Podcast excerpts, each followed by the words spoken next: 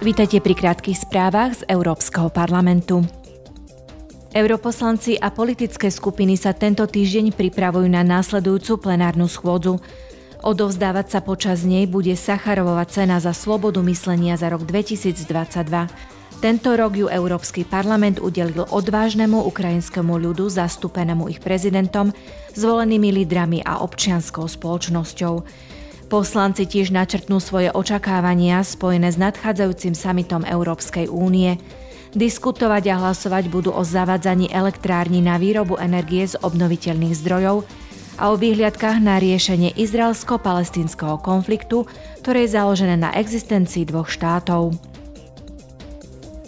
Pri príležitosti ukončenia Európskeho roka mládeže 2022 sa dnes v parlamente uskutoční záverečné podujatie – Bruseli sa približne 700 účastníkov, vrátane poslancov Európskeho parlamentu, komisárov, zástupcov občianskej spoločnosti a veľkého počtu mladých ľudí zúčastní na tematických seminároch o vzdelávaní a duševnom zdraví. Účastníci sa stretnú aj s rozhodujúcimi činiteľmi Európskej únie a diskutovať budú o najdôležitejších úspechoch dosiahnutých v tomto roku. Zástupcovia inštitúcií Európskej únie a vyše 500 občanov vyhodnotili minulý týždeň opatrenia predložené v rámci konferencie o budúcnosti Európy. Predsednička Európskeho parlamentu Roberta Metzolová otvorila podujatie týmito slovami.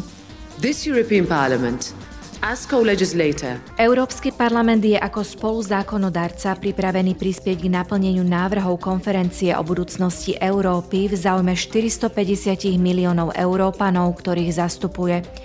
Pokiaľ ide o realizáciu podnetov občanov, žiadny návrh na zmenu by nemal byť nedosiahnutelný.